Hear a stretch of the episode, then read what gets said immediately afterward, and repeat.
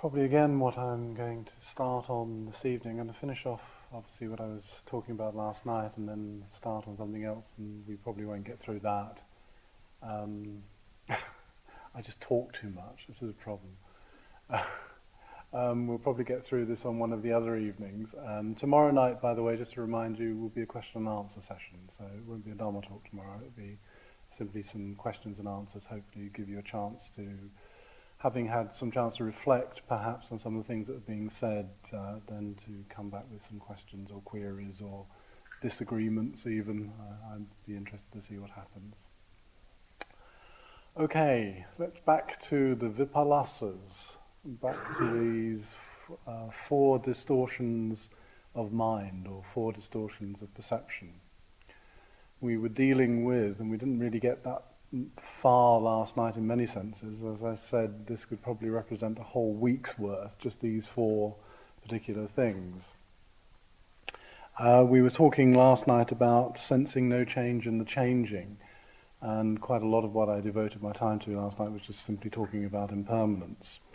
And obviously, the difficulty that there is in actually beginning to really see impermanence within our own lives and to, to grasp that impermanence, to actually embrace it. Now, the one thing I think that probably strikes us all at particular times, sometimes more than others, is that actually life can be quite difficult. Yeah, I don't know if that's uh, something that's ever struck you. Uh, that life actually is quite a struggle sometimes to get through. Um, we're dealing here with one of the other basic factors that the Buddha is speaking about in this, which is, you know, dukkha. Um, we often try to salve dukkha by engaging in pleasure seeking.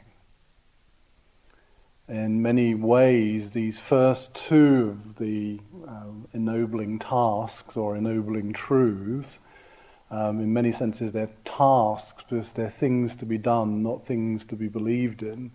The first that the Buddha speaks about are almost considered to be the very, very foundation of the Buddhist path. In fact, the very foundation of many, bring, in many senses, bring people to the path of meditation in general, which is a feeling of unsatisfactoriness, a feeling of something not being quite right in life, or it could be just out and out real suffering you know, either physical suffering, the loss of a loved one, and all of the sort of things that often bring people to meditation. Or it can just be a general sense of disquiet about life.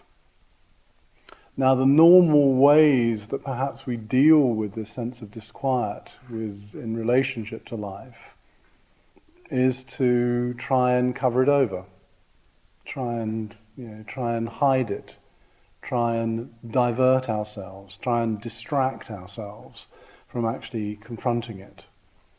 Um, and that really leads us into the second of these ennobling truths or tasks, which is the truth of craving. Know, remember I spoke about this a little last night. Craving tanha, this wonderful word in Pali, which uh, really doesn't, doesn't really have an equivalent in the sense of being able to capture the pathos behind the human condition. That in order to escape, to evade, to try and distract ourselves, literally from sheer the sheer difficulty of life, a lot of the time that we'll engage in, for example, um, craving activities. Activities where we want to, for example, compensate ourselves for the difficulties of life. It's a bit like coming home from work after a hard day and eating all the forbidden things. yeah. All of the things that you know that you shouldn't be eating. You know, the sugar addiction starts here, um, usually at the end of a hard day's work. Well, in many senses, if you extrapolate that, this is, can be seen as part of the if you like, the patterning of the way that we often deal with dukkha in our ordinary lives. We deal with it by compensatory behaviors. Those compensatory behaviors are actually um, captured in many senses in the symptom of craving. So craving becomes a response to the mere facticity of dukkha in our lives, the mere facticity of there being something not quite right. In my early days of studying in India, I was very fortunate to um, study with one of the Dalai Lama's teachers at the time. He was in the, one of the monasteries where I lived in.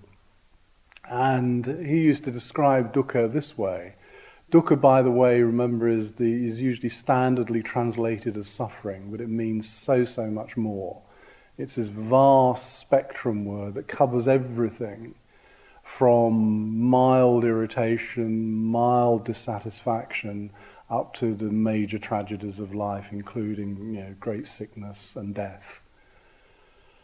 But the Dalai Lama's teacher, Ling Rinpoche, used to actually say it was like this. He said that dukkha wasn't like being stabbed. It wasn't sharp and painful for the most part. He said it was like slowly rubbing your arm against a brick wall. Yeah. You can you imagine that? Just rubbing your arm slowly against the brick wall. Doesn't start off terribly painful, but by the sheer repetition of it, I think you would find yourself with very little flesh at the end of it. Um, it has that very abrasive, wearing quality. This is one of the characteristics of dukkha within our lives. It wears us down even just a sense psychologically of dissatisfaction, of constantly being in a state of, of unsatisfied wants and needs um, in all every area of life, even when we get the desired object, the very thing perhaps we've striven for in our lives, saved up for, when we've got it, what happens? there's generally a dissatisfaction, even around that, that creeps in in not too distant a time frame. It usually starts to creep in quite quickly, and then you're craving something else. Yeah. Craving is endless. It has no terminal point. This is one of the major aspects of the Buddha's diagnosis of our craving condition that it actually has no terminal object. There is nothing ultimately which will satisfy us. Depressing, isn't it? Yeah, if we think about that, there is nothing ultimately. This world is not going to satisfy you. No matter how much you look for stuff externally, uh, there will be nothing that will ultimately quell that sense of dissatisfaction, that sense of, of you know, wanting something uh, needing something to provide a sense of completeness where I can rest, where I can rest as if I've um, got everything I need. I mean, how many people, I mean, and perhaps you've even done this for yourself, you know, how many people have told themselves, ooh, if I only I had that particular object or was with that particular person, then I would just be happy. Mean, what happens? Another big cause for dukkha. Yeah. We usually end up with the thing or the person or the you know the place we want to be, and it starts to pall. The actual experience of it starts to wane, generally quite quickly. Um, now, I don't think I'm being cynical here. I just think this is one of the facets of life that, if we look closely at our own lives, we begin to see uh, the moment we start to move in close to it that there is this general sense of dissatisfaction um, and nothing external will really provide it for us. No security, no, um, no material goods are going to actually satisfy and bring this to an end. This is the state of the human condition. This is what the Buddha really is dealing with. Now, in ancient India of his own time, okay, they were just as materialistic as we were, except the materials were just different. You just had a kind of, you know, the latest model elephant. or something like that. Yeah, my, my turbocharged elephant. yeah, um, so the, the symbols, the symbols are different Um, but actually, the striving is still the same. The striving for things which represent often wealth and power and success and all the things that we associate. Now, one of the things that we do know just from what's going on in contemporary societies, and particularly Western societies at the moment, is that with the spread of affluence, and despite all the recession and that, there's still a lot of affluence in Western societies. Despite the growth in affluence and the spread of affluence throughout our societies, depression is on the increase. Yeah. Depression as a state of mind is on the increase. I think this shows, in a sense, or demonstrates, in a sense, the failure of the Western materialistic dream to satisfy everybody's needs. You know, our needs are actually far greater than, all of the material goods and any of the pleasures that material goods can give us. I'm not saying that you know, we should dispense with all of this. I'm just saying let's get it in perspective. This is very much, again, part of the distortions of perception that the Buddha is speaking about, that we think, you know, that we can find that sense of satisfaction through these things. I'm sorry to keep harping on about this. I know I went on about this quite a lot yesterday, but I think it's such an important dimension that we really need to examine in terms of our own life, where we externalize our search and place it on something which is very, very much outside of ourselves. The Buddha is trying to get us to come to the realization that the only genuine happiness, the only genuine contentment is the contented mind. Not the mind that you know, wants, the agitated mind. That is not a contented mind. The mind which is, if you like, dukkha-ing, this is another verb, in Pali, um, the mind that is dukkering is an agitated mind. It's wanting something. It's often, again, propelled into this external search rather than actually look for where it is. And let's, let's face it, what we've been doing, literally the source of contentment is literally under your nose. You know, it's our breath to a degree. Um, the embracing of that the embracing of our sense of being in this world um, is far greater than any of the material affluence. You know, obviously, a certain amount is needed um, to keep life and limb together in this world, but we go beyond the bounds often in just collecting. Um, as I said last night, collecting and holding on to even stuff that we've got tired of, no longer like, we cannot give it away. It's as if our grasp, our clinging to it, is so great that uh, we cannot relinquish. We find it very, very difficult to give up. So these first two ennobling truths, why are they ennobling? You know, the word in Pali is Arya, you know, the same derivative as the word Aryan. Arya means to ennoble or be noble. This was often associated with a race of people in India. The northern Indians were considered to be Arya people. Aryan, they spoke Aryan languages. Um, Sanskrit and all the northern Indian languages, including Pali, are derivatives of these Aryan, Aryan or noble languages. Now, the Buddha is redefining what it means to be noble in this world, to be ennobled.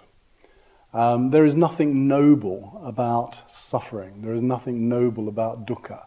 However, the inquiry into it is what is the ennobling process. The inquiry into um, its conditions, its symptomatology.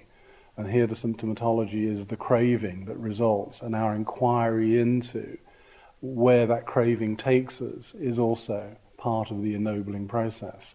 So the moment we start to look a bit further inwards, now inwards here doesn't mean cutting ourselves off from the external world. All of this, all of this inquiry, all of the meditation, all of the things that the Buddha teaches only makes sense in a, in a world which is engaged in. Even the monastic tradition um, the, the, the, Buddha pulled a, a, lovely fast trick on all his monastics. All these people wanted to renounce the world. This is, know, this is a tradition in India. It still is to even this day. They were called some shramaneras or samanas in the Indian tradition. People who wanted to renounce the world, who wanted to drop all the material pursuits, take themselves off to the forest. And the Buddha founded another group of shramaneras. He founded another group of renunciates. However, he pulled this wonderful trick on them. He said, You want to renounce the world, I will make you dependent on everything that you need on society. Including your clothes, your food, everything. Because actually, there is no real ultimate renouncing of the world. We have to be engaged with it. And this was, you know, even in his monastic tradition that the Buddha founded two and a half thousand years ago, he was trying to make this clear by making those monastics, those who opted for that life, to be dependent on societies and what society had to provide for them. So we can't actually get away from it. Is a very, very important part of it. So all of the practices, particularly the meditation practices, only make sense in a world which is engaged with and in. You know? This is why it's a practical teaching. It's not in some senses, a mystical opt-out, op, you know, mystical opt-out of trying to get into some blissed-out state. It's actually a practical way of being able to get engaged in the world where we lessen and start to not magnify the dukkha that is there within the world. If you've noticed the human mind, it's a wonderful magnifying object it will take whatever it sees and magnify it. You know? we, can, we can create dukkha out of almost nothing. You know? Out of the smallest little thing that arises that is, you know, just not going our way. Um, and we become like children, stamping our feet, you know, and actually creating dukkha in this world. We, we actually create it for ourselves. It's like putting something under the lens of a magnifying glass. Now, one of the things often that's spoken about, there's a number of different forms of dukkha. Um, one of them is dukkha dukkha, which is pain. Yeah, we've seen, or I tried to give you an indication yesterday, this is something even the Buddha can't avoid. You know, dukkha dukkha. Um, he has a, a, fleshly human body, like um, all of us. You know, in the very earliest tradition, in the Pali Canon, the Buddha is portrayed very, very much as a person, not as any kind of super mystical hero at all. That happens much later in the history of Buddhist thought. Uh, in the very earliest stages, he's, he's a human, he's born and he dies. Um, this is what happened. He gets sick, he gets old, and he dies. And in that you know, fleshly human existence, in that corporeal existence, he suffers like we do. He suffers from physical pain.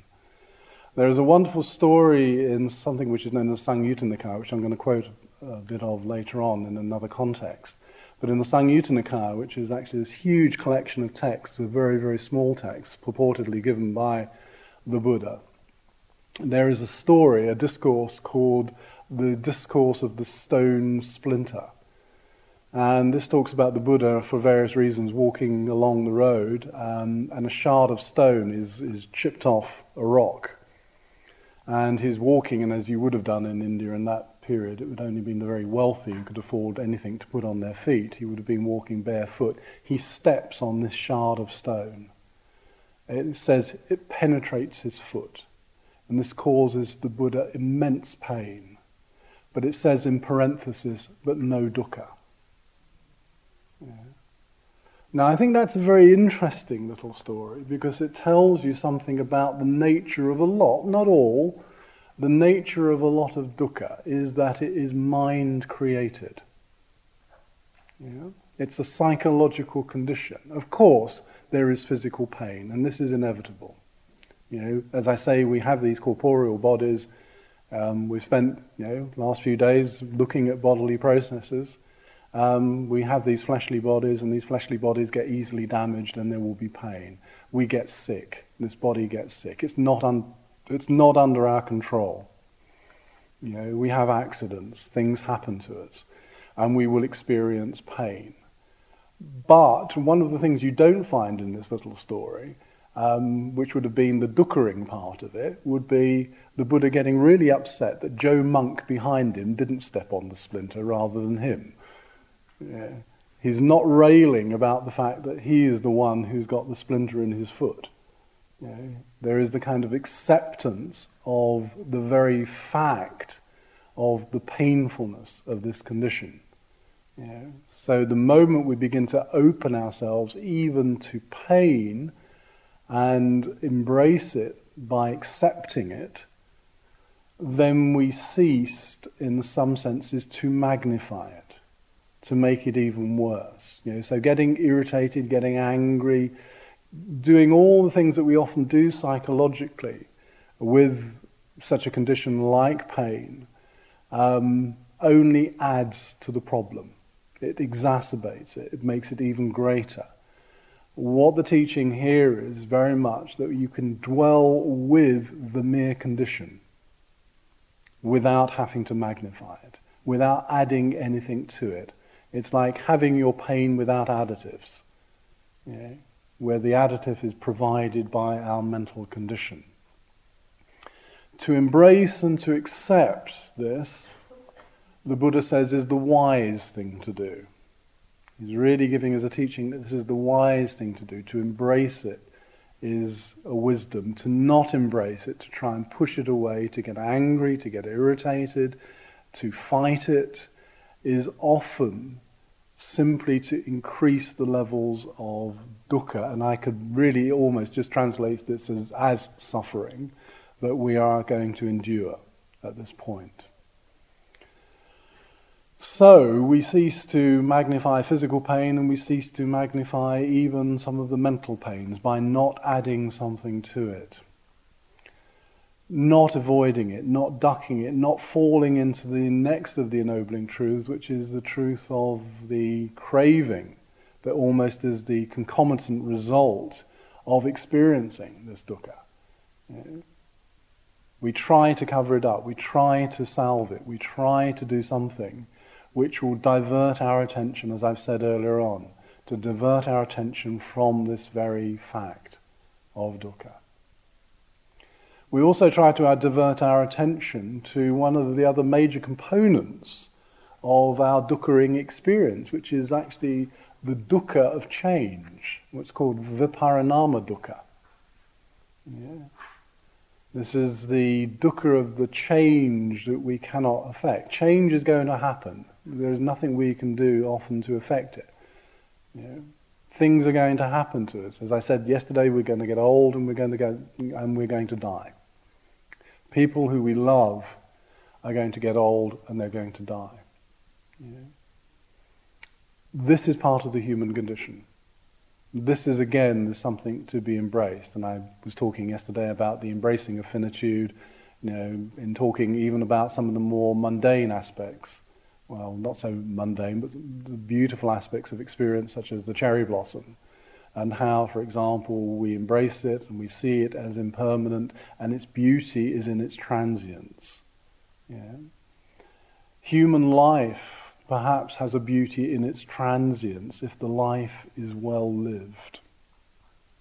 Yeah? This is something, again, I think the Buddha is trying to stress the nobility, the ennobling part of being human is to realize our potentiality to be human in this world. To actually really embrace that sense of humanity with all of its frailty, but also with all of its opportunities. Now, in Buddhist terms, the opportunities of being human are the opportunities to display, to actually commit ourselves to a path of friendliness to commit ourselves to a path of understanding the way the world is, to commit ourselves um, to the path of generosity in our lives. All of these things are incredibly important. They're human potentials which often are unrealized for us.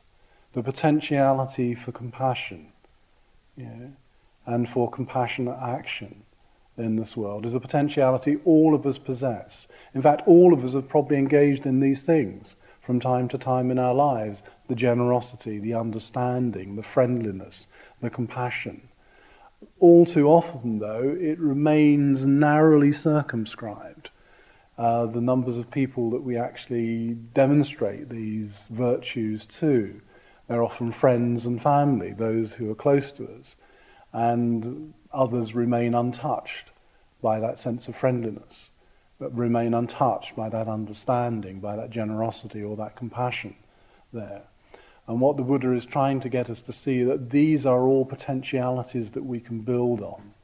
They are actualities in a sense, but they are almost like small seeds as opposed to fully, you know, fully, fully realized flowers, blooms in our lives. And part of the being human is to actually begin to realize that, to begin to develop these dimensions in life.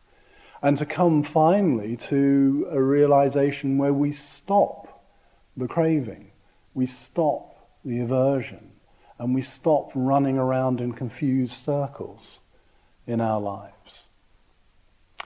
I mean, doesn't that sound like relief and release? To cease to be averse to so many things in life, to cease to be driven by this craving or greed for many things because we're trying to cover up just the basic facts of life, the most basic difficulties of being human, and of course that uh, we, we cease to be propelled into these forms.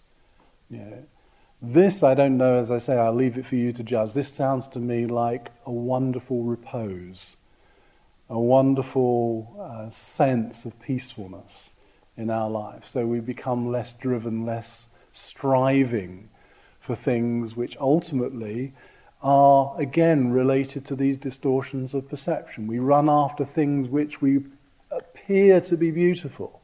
They appear to be beautiful because um, they are going to somehow provide us again with a sense of satisfaction and we want to possess them. So the greed often is to possess something which we perceive to be beautiful.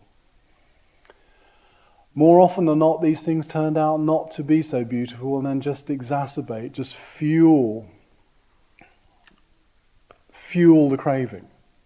Want as want, you know, fueling as wanting to have more, you know, not wanting to have other aspects in our lives. And so we're in this state of being constantly stimulated by what appears to be beautiful, what actually turns out to be not so beautiful.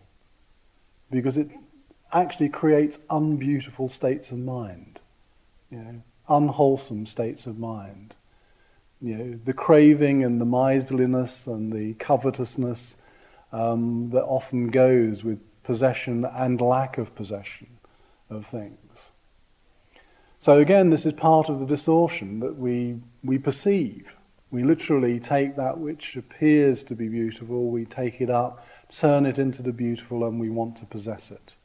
Yeah. This can range from you know, the material goods of the world to people. Yeah.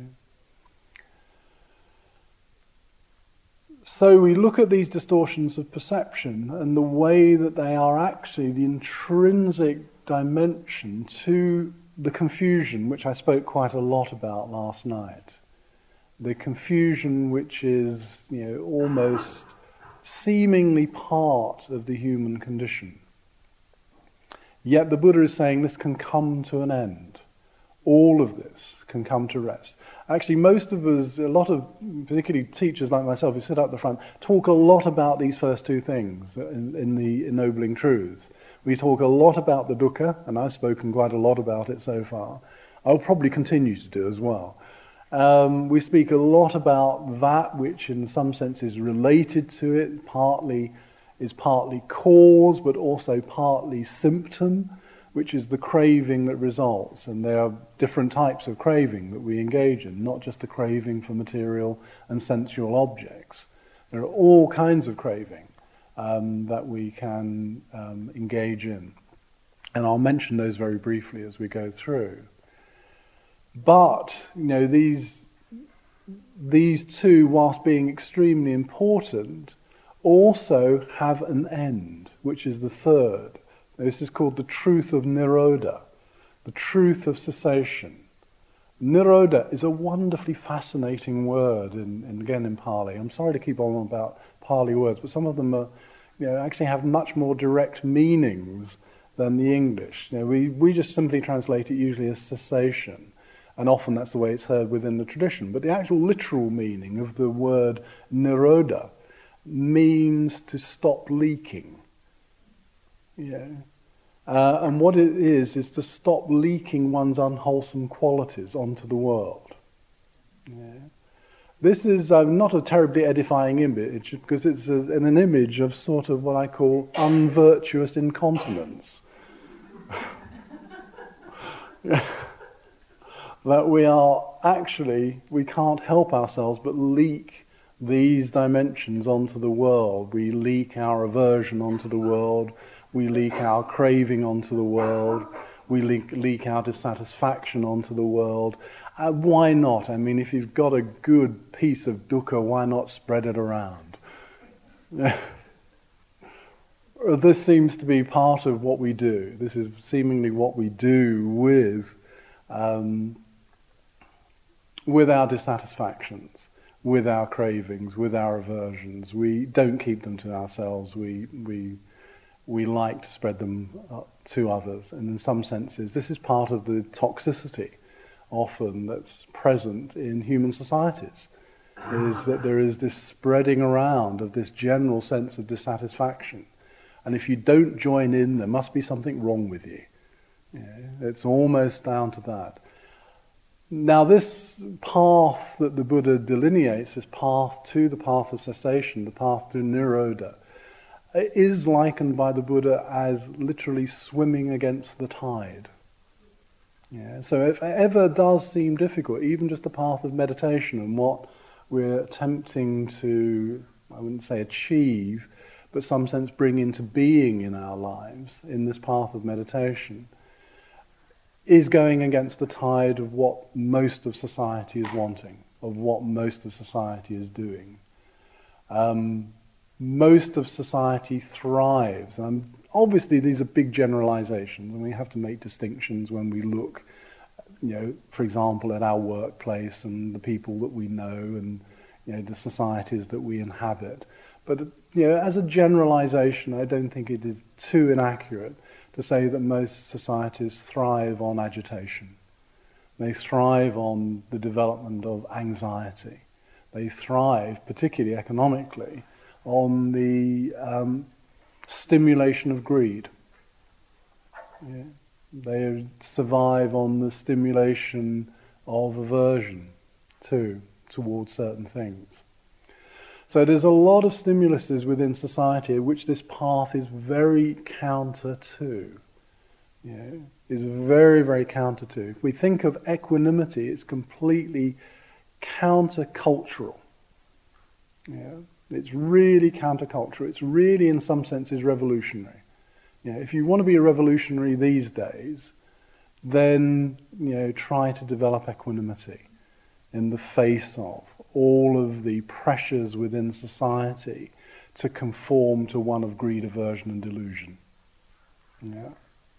This is often what is written very, very large. So when we look at you know, the ways that we are stimulated, often sometimes, you know, often these are not necessarily even coming from our, within our own psychology. They're coming from the group psychology that is planted on us and that we are reacting to. So to enter into this path, to bring into being the literal meaning of what we usually translate as the word, you know, as meditation, the word is bhavana in Pali, which means to bring into being something. It means to actually cultivate something. It doesn't mean meditation at all. Um, this is again just part of the early translation. What we're attempting to do, for example, in this path is bring into being qualities such as calmness of mind, such as equanimity, such as friendliness. These are all the things that we're attempting to bring into being. And as I say, and I'll leave it to rest with you here, that these are often countercultural virtues. This is not the way our contemporary societies thrive. They thrive on agitation, greed, and aversion and delusion. So this is very, very revolutionary. To enter into this path, well, this path of cultivation goes against our cultures. You know, so if ever seems difficult and you've been practicing for a while, this is partly the reason why it feels difficult. The Buddha, even two and a half thousand years ago, was saying this. You know, these are not my words when he says it's swimming against the tide. You know, this is not the main drift of the bulk of people. So, these distortions of perception are actually part of our confused state. Just to remind you again of what they are, you know, seeing no change in the changing, you know, sensing pleasure in suffering, assuming self where there is not self, seeing the unlovely in the lovely. The one I haven't dwelt with of, for any length is really the most difficult one here, which is assuming self where there is no self or where there is not self. This is one of the major dimensions of the Buddha's teaching. I mentioned it only very briefly last night in relationship to the idea of there being a lack of fixity within us. In some senses, it's Again, I'm only reiterating what I said last night. It's written into the idea that everything is changing. You know? So if there is ev- everything is changing, and really if we do take heed of that, that everything is in, that is changing, then why should we be the exception? Yeah? That there is no fixed, unchanging essence to ourselves. Yeah? Again, this appears to be counterintuitive, doesn't it? Because when we look inside ourselves, then you know it appears as if there is almost something which is omnipresent through our experience. Um, but this is not what primarily the Buddha is saying when you know, I'm going to actually quote David Hume, the Scottish philosopher. He once said, you know, every time I look for myself I, and I look inside myself for myself, I don't find a self. All I find, find are bundles of perceptions. That is all. Um, the philosopher Wittgenstein, again I've quoted this many, many times in this room, but I still like it as a quotation. The philosopher Wittgenstein, in his philosophical investigations, said he had the feeling that the self was merely a grammatical error. yeah. Partly because of the way that our languages are formed. You know, our languages are formed, and, and Sanskrit and Pali are no different. They're formed on a subject-predicate basis. You know, where we have a subject and we have predicates of experience. So, you know, I am happy, I am sad. You know, I am irritated, I am joyful. So actually, that form of language seems to encourage the idea that there has to be an I, something which is substantial. This works very well in English because the I is kind of monolithic, isn't it? You know, you have this first person pronoun, the I. If you write it on a board, it's kind of like a monolithic little stick. Um, this sense of the I, by the way, the Buddha refers to as being like a dog tethered to a post, and all we do is run round and round and round it. Yeah. So this sense of I becomes actually inhibitory. You know, it's that which prohibits and inhibits senses of change, allowing ourselves, because we run round in circles, round this sense of who I am. You know, I am is a big story. Yeah. The Buddha calls it a delusion, a palpitation. Yeah. And finally, he calls it a conceit. Yeah the notion of I am is a conceit that we have. That there is something fixed and unchanging in our experience that we can identify with and thereby create identity with, you know, out of. It's almost as if we're terrified of the freedom of existence. You know? The freedom that we have, the possibilities that we have to be other than what we are. I often think that it's not it's not all of these, it's not samsara that is the problem. And here by samsara I mean all of the unvirtuous behaviors that we often engage in, uh, accompanied by a feeling tone of dukkha. It's not so much that that's the problem, it's that the fact that we won't renounce it that's the problem. We won't give it up. It's almost as if we are captivated. There is a word in Pali which is, says that until we have some sense of disenchantment, the word is nibbida in Pali, until we get a sense of disenchantment with the sense of I, me, mine, and everything that implies in terms of possessiveness in this world, then we will be, in some senses, bound to forms of behavior that we cannot liberate ourselves from. So the I itself, you know, the very notion of the I, is one of the major distortions of perception. You know, when we the verb. You know, we are self-ing rather than we are a self. There's a very big difference and there's a very big shift in our perception when we see ourselves as verb forms rather than nouns. You know, nouns which are often uh, you know, captured, captured in ordinary turns of phrase such as, that's the way I am. Yeah. Ever, ever uttered that one even just to yourself? That's the way I am. Yeah. Take me the way I am. What this means is, is actually saying is, I am this type of person and I won't change. Yeah. There is deep clinging to the sense of self there. Um, the French philosopher Jean-Paul Sartre was, um, I think, had a wonderful diagnosis of this in, in, terms of our negation of our existential freedom.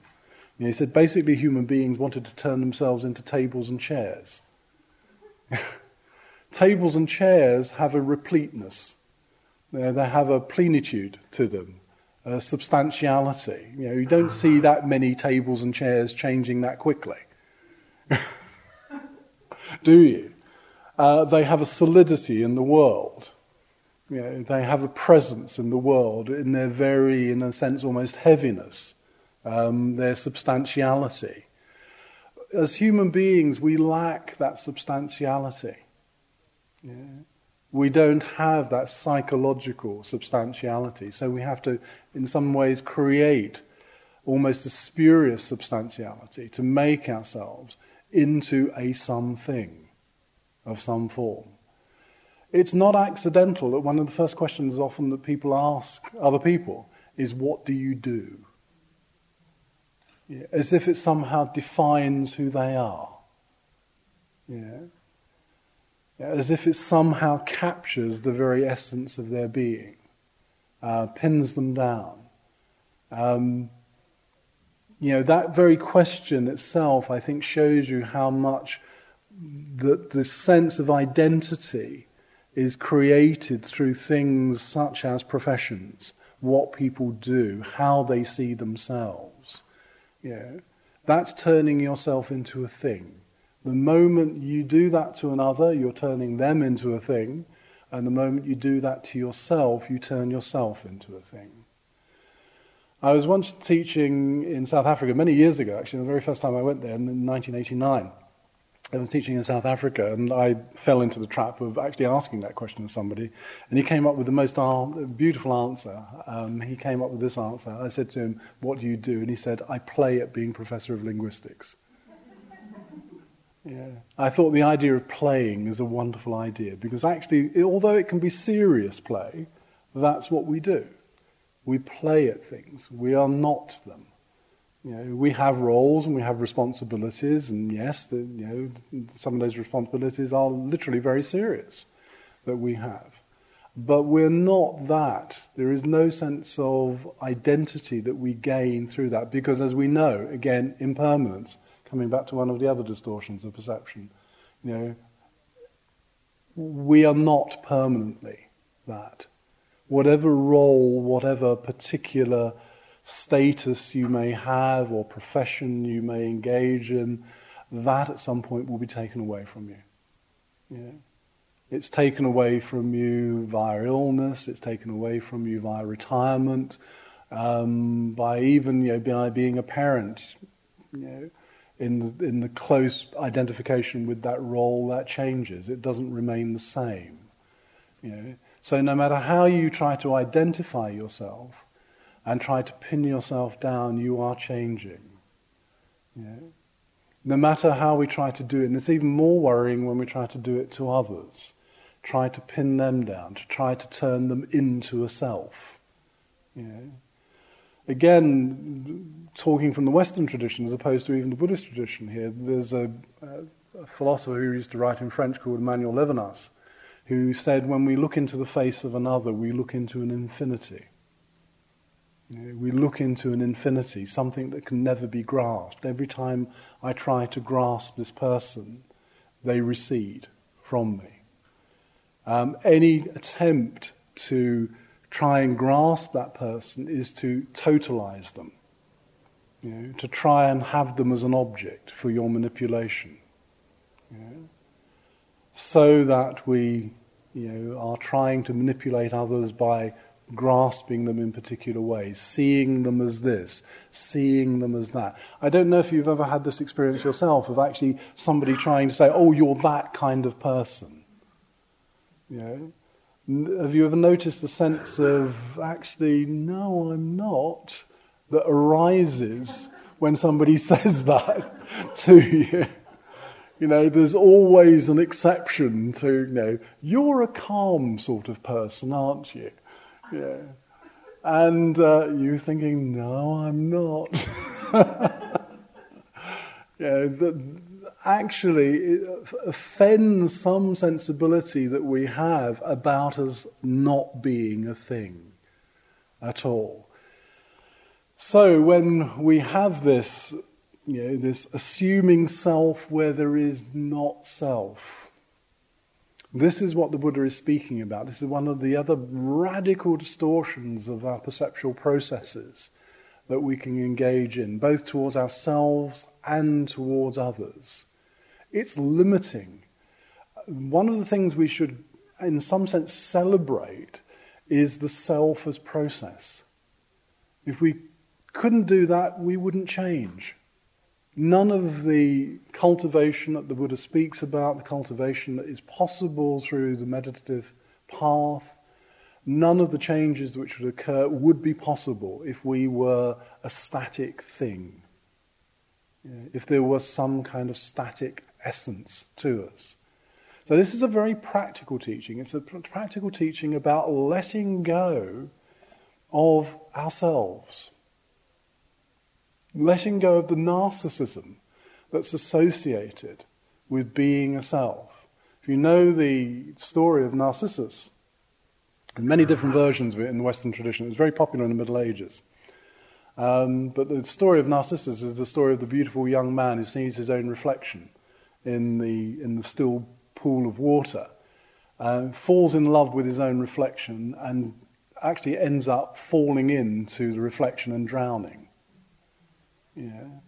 I think it's a wonderful story uh, because I think it's very literally reflective of the way that we're often a self in this world, which is we're drowning in ourselves. Yeah, we're literally drowning and steeped in self and of course its direct correlate, which is selfishness. Yeah. We become selfish through being a self. We become neurotically selfish by grasping after what is important for me. You know, me becomes the major trope of all of our experience. It's there which is dominating all of our psychological conditions. You know, right down almost to the very point of waking up in this tradition. That we still have this subtle sense of I am going on. This is spoken about as being something called mana or conceit uh, within there. And you know, Buddhism loves lists. I don't know if you ever noticed this. It loves lists. And there are three different forms of conceit which are spoken of. One of the forms of conceit is I am better than. You know, notice the I am in this. Uh, there's the other form of conceit, which is I am worse than. Yeah. Seems a strange form of conceit, but it's still a conceit. I substantiate myself and I turn myself into something by saying, actually, I had a much worse time than you. Yeah. I'm really not as good as you at doing that. Yeah. You're turning yourself into a self in that way by saying, I am worse than. Then there's what I call the conceit of mediocrity. I am the same as. Yeah. You know, aren't we all the same? Yeah. Don't we all do the same thing? Oh, I'm just the same as you. you know? Now, all of this is the substantiation of a self at a very, very deep level. At a very, very deep level. That uh, we turn ourselves into this self. Just finally to finish off, I'll finish off a little story. Again, the story I've often told here, but it's, it's yeah, I think it's very indicative. Uh, in my own training, again with, the same teacher I was speaking about earlier on, about his you know, dukkha, rubbing around against a brick wall, we had to go through an experience. We did months, um, if not, you know, I think it was weeks or months, it was a long time, I know that, of actually doing this meditation process of looking for the self. Yeah, we actually had to do this, looking for the self. And we had to go, and every day you would have this meditation which would say, you know, is yourself your hair follicle? Is yourself your big toenail? Is yourself your spleen? Is yourself your liver? Is yourself this? Is yourself that? And we went on days and days and days doing this. And I must admit, this was a part, fairly early part of my training, and I got quite upset about it. And I said to the teacher, I said, why are we doing this? You know, we've been doing this for weeks. You know, doing is the self this, is the self that. Know, we do this, you know, literally seven hours a day, you know, week after week after week. And he said, well, you know what it's like. You know, um, he said it's a bit like losing your wallet. I said, what? What do you mean losing your wallet? You know, what's that got to do with it? You know, Tibetans are very practical. They like to sort of stick with practical examples. He said, well, you know what happens when you lose your wallet? What, what do you do when you, you've discovered, you search in your back pocket and you find out your wallet's gone? He said, don't you look in every possible place it might be?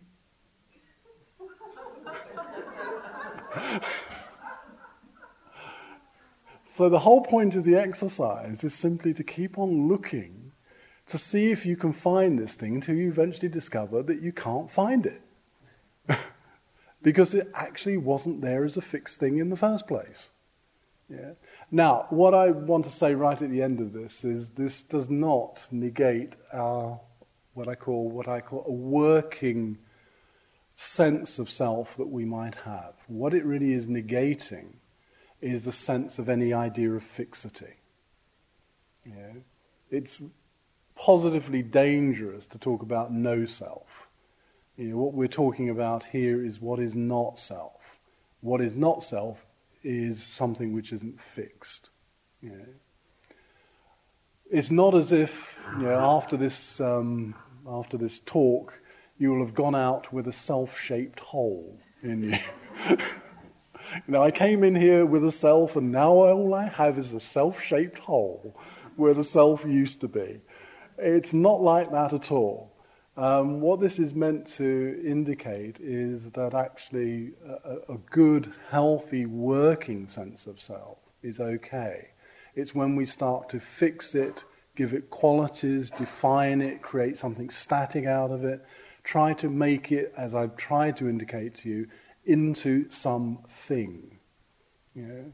That is when it becomes dangerous. That is actually the source of, actually, there's no word in Pali for this, but it's the source of what we call egotism in the West. The kind of egotism that we all grasp to in some form, where we elevate ourself, me, who I think I am, over others.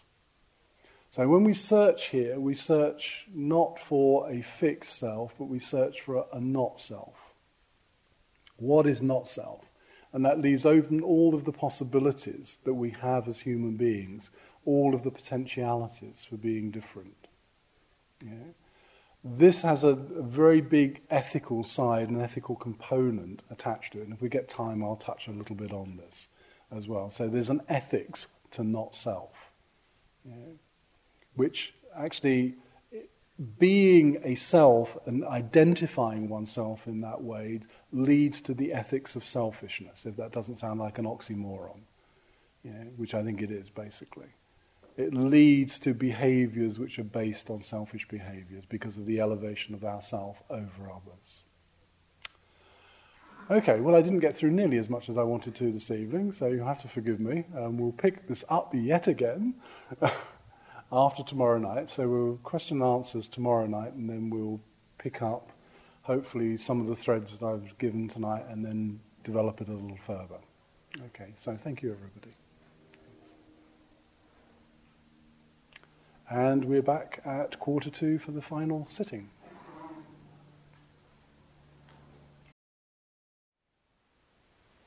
Thank you for listening. To learn how you can support the teachers and Dharma Seed, please visit dharma dharmaseed.org slash donate.